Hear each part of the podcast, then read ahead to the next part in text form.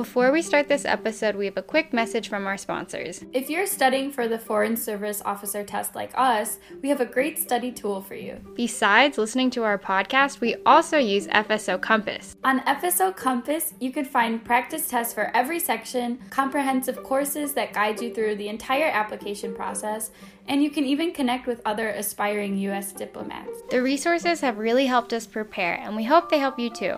To access FSO Compass and get 10% off your annual subscription, be sure to use the link in our description box. Good luck!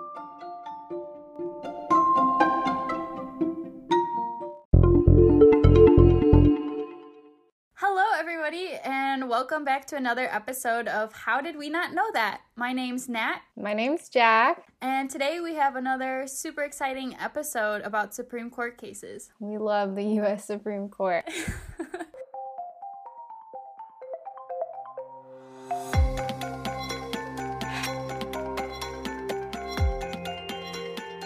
So today we're presenting on the Loving versus Virginia a Supreme Court case of 1967. Ooh, I've actually I've heard about this. Yeah, it's a popular one. Yeah, didn't they just make a movie about it? You know, my sister asked me the same thing. I think that yeah, they must have like recently. This is also a really easy Supreme Court case to remember. So Loving versus Virginia is basically it's not basically, it is the case that outlawed banning interracial marriage. Yeah. So it's like love wins. And this was the case that in 2015, when same sex marriage was granted, the rights were granted, same sex marriage equal, had equal rights. Because I, there's like double negatives when I say like this outlawed the ban of, it gets confusing. Yeah. but yeah, it outlaws the ban on same sex marriage. So Gotcha. Anyways, that case that happened in 2015 is uh, heavily influenced on the same argument that was made in this case. Okay, I see. I did not realize that. Okay, so Loving versus Virginia, 1967. So to talk about this case, we have to go all the way back to 1924, and we're gonna talk a bit about something that they thought was needed in Virginia, but it was called the Racial Integrity Act of 1924. I don't understand why something like this existed, but now that I do research, I'm like, okay, I'm not surprised.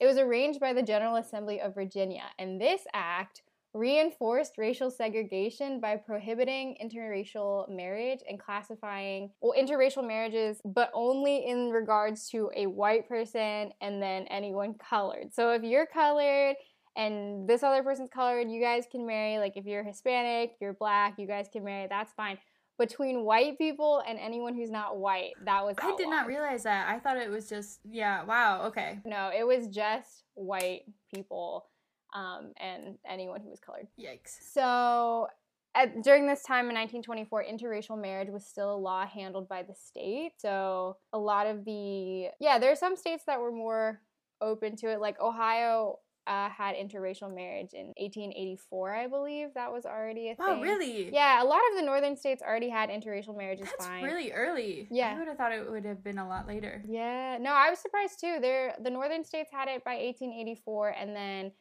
states like California out west that maybe became acquired a little later had it by 1967. What? See, 1967. The yeah, like in 1924 to 1967, like they were allowing it, but then it was like not until 1967 that it finally got outlawed, and all of these southern states. Sorry, southern states. This is just your history. They they had this for until the Supreme Court ruled that it's outlawed. Which spoiler Yeah. alert, yeah, we outlawed this Yeah. Yeah. um, ban. So now we're in 1958. So I'm going to introduce you to two of our characters. There's a girl named Mildred Jeter. She's an African American woman, and a white man named Richard Lovings. So they fell in love as young teenagers in rural Virginia. And in the summer of 1958, Mildred was about 18 at the time, and she discovers she's pregnant with Richard Loving's child. So their child, he's the father, and Yeah. Richard is white. So they decide to get married, but since it's still banned, interracial marriage is banned in Virginia, they decide to go to DC where it's legal and get married there. So they get married in DC and they return to Virginia. Shortly after, oh, sorry, and this was in June 1958, they got married. And so they come back to Virginia, and shortly after, on July 11th, 1958 at 2 a.m., the local sheriff and cops come in and they just like break and enter into their house and break into like their bedroom as well in the middle of the oh night Oh my and God. arrest them and they end up going to jail. So they're charged on violation of the Racial Integrity Act. So they both plead guilty to it and they're sentenced to either one year of prison or they can be banished from Virginia for 25 years. And if they return after the 25 years, they can't be married. Whoa, that's a really long time. And they can't be married. I know, I know, I read that and I was like, nah, but like that's a really long time, especially when you have family and friends in Virginia. Yeah.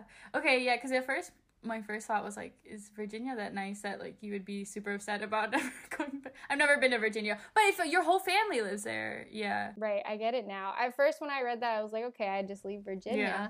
But now that I'm older, Yeah. when you leave a place for 25 years, that's your whole life, you don't get to see anyone. Yeah, like where you grew up and your whole life is there. Yeah, and they grew up there. That's like where they Yeah. live, that's where they work, that's their home. Mm. So, anyways, they moved to DC and they really don't like it. They miss the fam, they miss their friends. So, they decide five years into their sentencing, they're gonna come back and visit.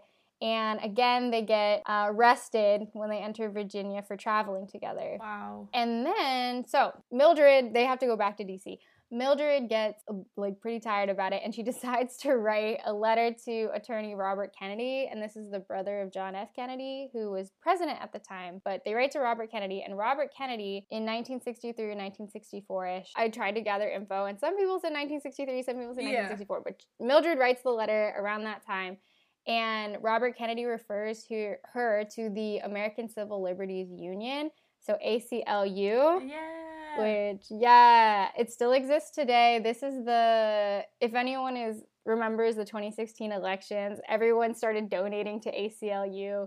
Um, and ACLU is a it's a nonprofit organization that was founded in the 1920s to defend and preserve the individual rights and liberties guaranteed to every person in this country by the Constitution and laws of the United States. So the letter gets forwarded to ACLU, and two attorneys reach out to the Lovings and they take on their case. So the two attorneys are Bernie Cohen and Philip Hirschkop. I hope I said that right. And they file a motion on behalf of the Lovings to the Virginia Caroline County Circuit Court requesting to allow their marriage since denying it breaks the 14th Amendment's Equal Protection Clause. And I'll get into explaining that later into the episode. But they end up losing the trial court, which is like where they were first pled guilty and had their sentencing.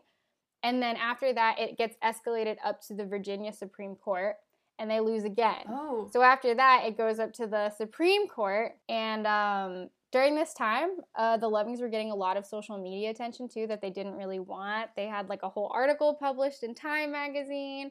Yeah, because this is also so civil rights movement. For anyone who's not familiar, the civil rights movement in America that happened like 50s to 60s. So 1963, 1964. This is like right right before the civil rights movement. This is one of those things where people or local government state governments are still trying to enforce segregation through marriage. They get a lot of social media attention they didn't really want. They- So they don't even show up to the US Supreme Court hearings or any of that cuz they just didn't want it. They just they're just two people in love. They didn't want to deal with all of this. And also, like, I'm sure like their safety was being threatened as well. Ooh, tea. And that's yeah, you're right. Like they're just a they just want to be a regular, normal married couple. Like I know. It's such a privilege to think that that wasn't your right. Which I, I mean, 2015, we just had same sex Yeah. marriage, and now, like, future generations will be like, what? That was outlawed? yeah. And in some countries, it is still outlawed. I'm sure in some countries, they outlaw interracial marriage too. So I wouldn't, I don't even know if this is a fully resolved problem in the world. yeah. So it gets escalated to the US Supreme Court, and on April 10th of 1967, the court engages in like the debate that they have. So the issue was whether or not a state law prohibiting marriage exclusively on the basis of race was constitutional under the 14th Amendment. And the 14th Amendment grants citizenship to all people born or naturalized in the United States, including former slaves, and guarantees all citizens equal protection of the laws. Okay, and then there are two clauses within the 14th Amendment that the argument really used. And it was the Equal Protection Clause, which basically forces a state to govern impartially. So you can't draw distinctions between individuals solely on differences that are Ill, irrelevant or to a legitimate governmental objective. uh, so basically, equal protection states are supposed to protect their citizens equally. Yeah. And then the due process clause is the it states that nor shall any state deprive any person of life, liberty, or property without due process of law. So basically, this means it's a fancy way of saying an individual's right to marry cannot be invaded by the state. Another thing that the court also uses to argue against it is they apply strict scrutiny. Have you heard of that? I guess like strict strict scrutiny is like they have to examine it very carefully. yeah, kind of. So they basically the state's laws that involve racial classification, they have to pass strict scrutiny. Okay. So any this is this gets applied to any affirmative action policy. It has to be there are two things it has to fulfill. It has to be necessary to further a compelling state interest, and it also has to be narrowly tailored to further that interest. Okay. So if you led like affirmative action in colleges that like wants you to meet a certain quota for African American students or Asian American students, um, that ha- that passes both of the qualifications. So that's why something related to race can be enforced. I see. Okay, and that's called strict scrutiny. Mm-hmm. So those are uh, that was what the Supreme Court that was like their argument, or people against it. That was their argument. And the Virginia's argument was that a more deferential analysis should apply because the state punishes members of both races equally. What do you think about that? Huh. I mean, yeah, that's really that's I feel like that's a really sleazy I don't know. Like I guess technically both races are being affected, but I don't agree with no. I just I don't like it. Like that's yeah, it's wrong and I feel like that's like oh, such a like technical like oh, well. Right. It feels wrong. It feels a little wrong. How about like, yeah, if if it affects both races then like they just shouldn't affect either race at all. And just let them be happy you know? Exactly. No that's a good i think that's a good starting argument. I think the the people in the court did a little better though. Yeah i can imagine. They basically rejected that claim and they noted that the law draws a racial classification on its face by forbidding international marriages with white people. So strict scrutiny does apply because it's just white people are not supposed to mix yeah. with whatever like other race, but they're okay with colored people mixing. So court eventually rules that the anti-miscegenation law, which is just like the Racial Integrity Act of 1924, they're miscegenation laws. So it just like prevents people from mixing um, races. And they ruled that that had no other purpose than to perpetuate per, per, perpetuate perpetuate perpetuate racial discrimination. And they concluded that the law had been created to further white supremacy and reason that the restriction on freedom to marry violates the principal purpose of the Equal Protection Clause, which is to eliminate state discrimination. Yes, okay. Yeah, that is, I agree. That's a way better argument. I think he would have gotten to it eventually, but that was my first thought too. I was like, eh, okay, Virginia has a point. yeah. I was like, it's wrong yeah, like I don't like it, but yeah. Yeah, like it feels wrong. You know yeah. it's wrong, but you don't know. You need some more time to come up with why that's wrong, and then you'd eventually get to that argument that they came up with. so on June 12th, 1967, the court announces unanimously, so everyone was like, scrap it. They sided with the Lovings, overturning their conviction and ruling Virginia's interracial marriage ban as unconstitutional. Woo-hoo. So Chief Justice Earl Warren rules that the state interracial marriage bans violate both the Equal Protection Clause and the Due Process Clause. And a direct quote from him is The 14th Amendment requires that the freedom of choice to marry not be restricted by in, invidious? Invidious. I feel like that's a typo. Yeah. Is that a real word? Invidious? Um, Invidious? I feel like I've never heard of that, but. Uh, restricted by let's call it state. Okay. to marry not be restricted by state racial discrimination under our constitution the freedom to marry or not marry a person of another race resides with the individual and cannot be infringed by the state so yay it's officially outlawed so from then on the states are all then outlawed from any type of marriage discrimination law on the basis of race. Which in so the Supreme Court's ruling ruling invalidated. I'm literally having such a hard time talking today.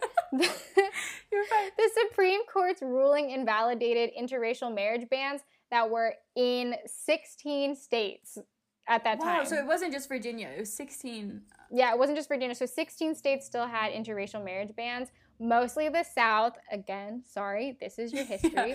It just facts, you know? yeah, those states actually kept it on the law books, but they couldn't enforce it anymore after it was overturned. So like a lot of the southern states not happy about it, so they just kept it despite, but But they you can't, like, you can't actually enforce it. It- It's just there for decoration. Yeah, you can't enforce it. It's now federally outlawed. And um, fun fact, sorry Alabama, but Alabama was actually the first one, or not the first one, the last one to fully remove it in 2000. So eventually, southern states remove it from the book. 2000? Wow. That. Yeah, That's crazy. which I think it says a lot. Well, we'll we'll open it for discussion soon. But yeah, this helps a lot with the civil rights movement pushing us forward and this case like we said earlier also helped pave the path for future cases like the 2013 United States versus Windsor case and the 2015 Obergefell versus Hodges for same-sex marriage rights case. Wow. And then another fun fact interracial couples today, we actually saw a huge, in- well, it's actually not that big, but we see an increase in interracial marriages from 3% to 17% in 2015, which is honestly not that much. 17% is kind of Yeah, I was gonna say that's a lot smaller than I would have expected. Yeah, people were saying it's a huge jump, and I was like, Is is, it? Is it? Seventeen percent? Really? Yeah, that makes me think a lot differently about my parents if it's only 17% in 2015. Yeah. So, yeah. And I think with Alabama not removing it till 2000, That blows my mind. it just goes to show that, yeah, people say, I hear this all the time, like racism is in the past and we need to get over it. But you know, things don't get lifted till the 2000s. Also, this case, this wasn't banned till 1968. So wait, eight or seven? 1960. I just 1967. oh my gosh. So that's not that far off. No. That's less than a generation. You could be born into like a family who really believes no interracial marriage and just raised that way. Like it's not gone. That's when my parents were born, like around the, in the mid '60s. So that's it's really not that long ago. Yep, those thoughts can be passed on. So now I want to ask you because fun fact, Nat and I are actually both children from interracial couples. Yeah, multi-ethnic families. So we're gonna open it for discussion. yeah. Yeah, I just want to ask you kind of like how do you feel about knowing that this was a ban for so long and how does that affect how do you feel like as a mixed person who's come out of that knowing that your parents wouldn't have had that right before? I think like what you said earlier about looking at the timeline, like when my parents were born, I think my dad was born one of my parents was born in 1965. My parents were born before this Supreme Court case. So, I think it's really strange to think about how when they were first born it was like illegal for them to even like be together. And so that's really crazy to think cuz I don't know when we talk about it in history class or you know, in whatever context, like it seems like it was so long ago, but it's really not. And I think it's really weird to think of a world where like my parents couldn't be together because I, I don't know. It's just, we're all regular people and like everyone should have Right. it feels right. weird. And to me, I think like I don't know if you felt this way growing up. I'm very lucky to have like both sets of my grandparents are very open-minded and like I never felt like I was different cuz I was mixed.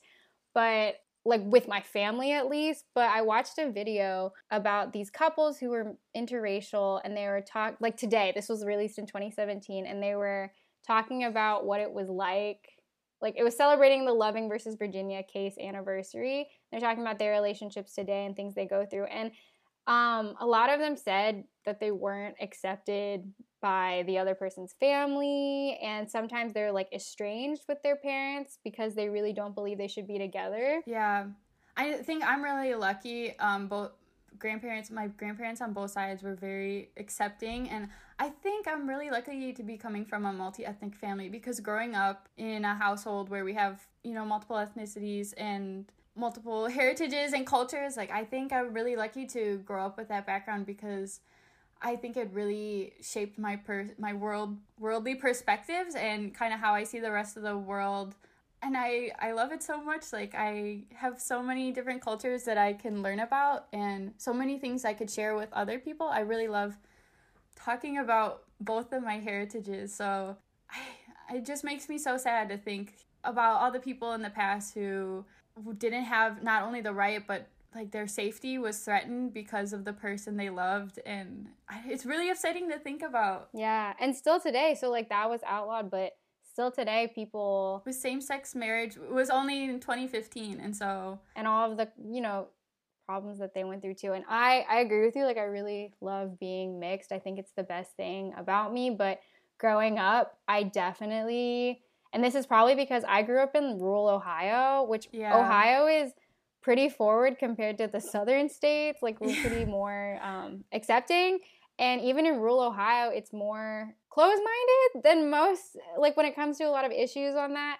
And uh, growing up, I always felt not ex- not accepted really for being mixed. I always didn't feel like I was good enough for either side, which could just be like mixed experiences. Yeah, I completely resonate with that. Yeah, and I also would I just want to cut the southern states some slack too because I think you don't get to choose where you're born, right? And if you're born into a state where everyone around you it's like outlawed to mix, that's the stuff you're taught. So it doesn't surprise me that even today people say like oh the south is not great like you you know they're they're uh, slower with banning these racial discriminatory laws and so they're gonna take a while to become more accepting. Yeah. No i think that's a really good point to make. Yeah that's i mean where you're born and your local legislation and like law judicial system really has an impact on the way you see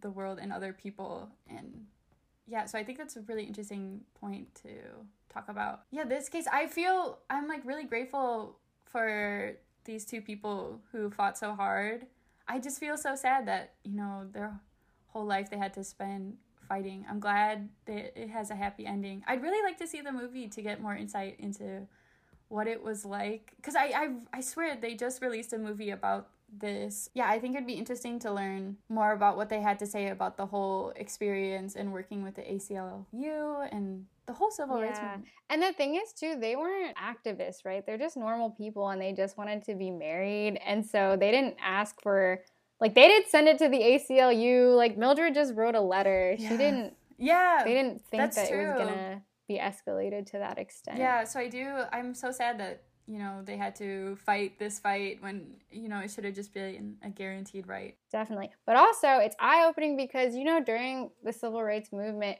the supreme court unanimously agreed that this was discriminatory. And that says a lot about how important it is to have the right people in the right seats for government because if they if any of them felt like the Virginia Supreme Court ruled that no, we should keep that. And if that majority had been in the Supreme Court, the US Supreme Court, then you would see that outlawed for even longer. So representation in government is really, really important. I 100% agree. Like, don't take for granted the way.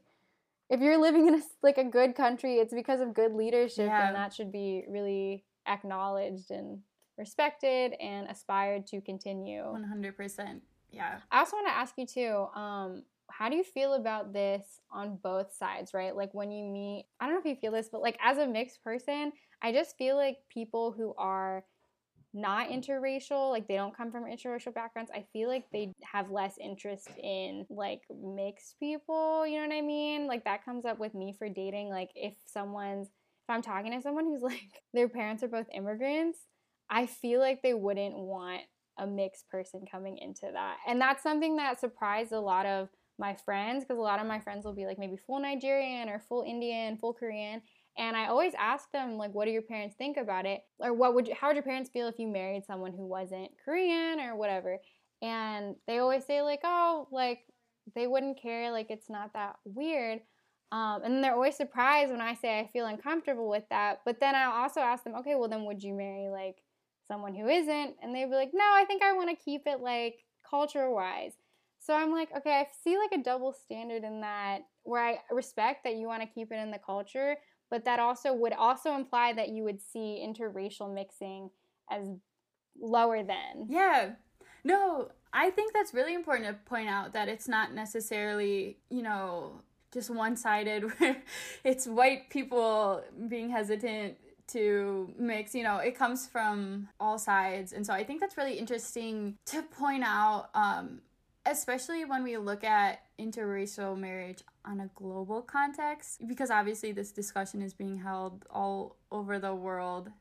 And so yeah i guess so i've spent time abroad in multiple countries and most of the countries i went to were very homogenous. Um, and so it's really interesting as a mixed person living in these countries talking about how you know like my parents are from different ethnicities and like kind of seeing I guess a lot of people some people were I guess surprised and maybe like hadn't even it, in some extremes like hadn't even seen that as an option and had a lot of questions about what it was like to grow up that way. So yeah, again, it's not just I like I think it's important to reiterate that it's not necessarily just an American struggle, an American issue. Um, it's all around the world. But I think I don't know. I want to say that like maybe this is a cliche, but like with globalization, everyone it's like mixing and I don't know. It's difficult. Yeah, I think there's layers to it. I think like I guess the way I grew up in a, very homogenous like area, that might be why I have these preconceived notions with it. But I think it's also a valid feeling of like what makes people feel like a little lesser than because like people who come from interracial marriages like i didn't meet another mixed person till i was 27 like in 2017 when i studied abroad that was like my first mixed friend she was like half swedish half korean and I was like, where have you been all my life? and she, like, you don't have to explain anything when you meet another mixed person. Yeah. Like, they just get it. Yeah, I think, well, yeah, I remember because, like, when we first met, that was something we bonded over really quickly. Um, I think I had a very different experience because growing up, I grew up in Chicago, which is a, I guess, a lot more diverse than rural Ohio. So I am, I was lucky to be surrounded with multiple ethnicities. So I guess growing up, I didn't really think too much about it. I do like I, I think a lot of multi-ethnic people mixed uh, people kind of have the same challenge where like you have to balance or you feel like maybe you're not equally accepted on both sides and it's always kind of hard to you almost feel like you're struggling to like choose which side of your family you um, you relate more with and it's kind of hard to like accept not i guess it's i feel like for me personally it's easy to accept that i'm mixed. Maybe when i talk to other people it's harder for them to accept that i'm mixed and like that i'm equally both ethnic like multiple ethnicities and so i get a lot of questions on like what do you identify as? Like the, what did you put on your college application? Yeah that was oh my god i'm like it's not a choice. Like i i'm equally both, so I put both yeah. down. Well, yeah, and that's the thing. Yeah, that was always a thing growing up. Like whenever we took examinations, like like ACT or whatever, like they you have to check which race you are, and yeah, it was always really. Sometimes it, the way it's worded makes it really difficult, you know, and it's really confusing, especially uh, as a Latino. Like, there's always like Hispanic are you white Hispanic? Are you not white Hispanic? And so it's like all these like different boxes. I'm like, why I don't know. I guess I never. But yeah, right, it really yeah. wasn't until I started living abroad and then I realized that like I was really lucky to grow up where I did because I feel like I was more accepted. And then you go. Then I went to certain countries where it was very, you know, homogenous and there aren't really any mixed couples at all. And so I guess maybe I had taken it for granted earlier. But then it was really I was really lucky to be in a position too where I could share my experience as a mixed person and like kind of share why it's super awesome. yeah, I think it's something that you appreciate more with time too. Because when you're little, like, it might just be like the vein to your existence. Like, it was the vein of my existence to be half Asian. Yeah. And I remember, but I know that, like, in some East Asian countries, a lot of the time you're really, really looked down upon for being mixed. And mm. that's like dual citizenship's not allowed, all these things. Yeah, no, it's a really complex issue. And yeah, you know, in different parts of the world, I feel like you get a different, different vibe. so it's very complex, but. Right. And that's a result of government leadership. Yeah. yeah, don't take government leadership for granted. Yeah. Right. If you like representation is very important. Yes, 100%. Yay, vote 2020. This has been an episode of How Did We Not Know That? If you liked it, don't forget to subscribe to us on Apple Podcasts, Spotify, or wherever you get your podcasts from. You can also follow us on all social media, including YouTube, at How Did We Not Know That? If you thought our podcast was low quality, we know. We thought so too. Help us improve the podcast by contributing to our Patreon. Thank you for listening and see you guys next week.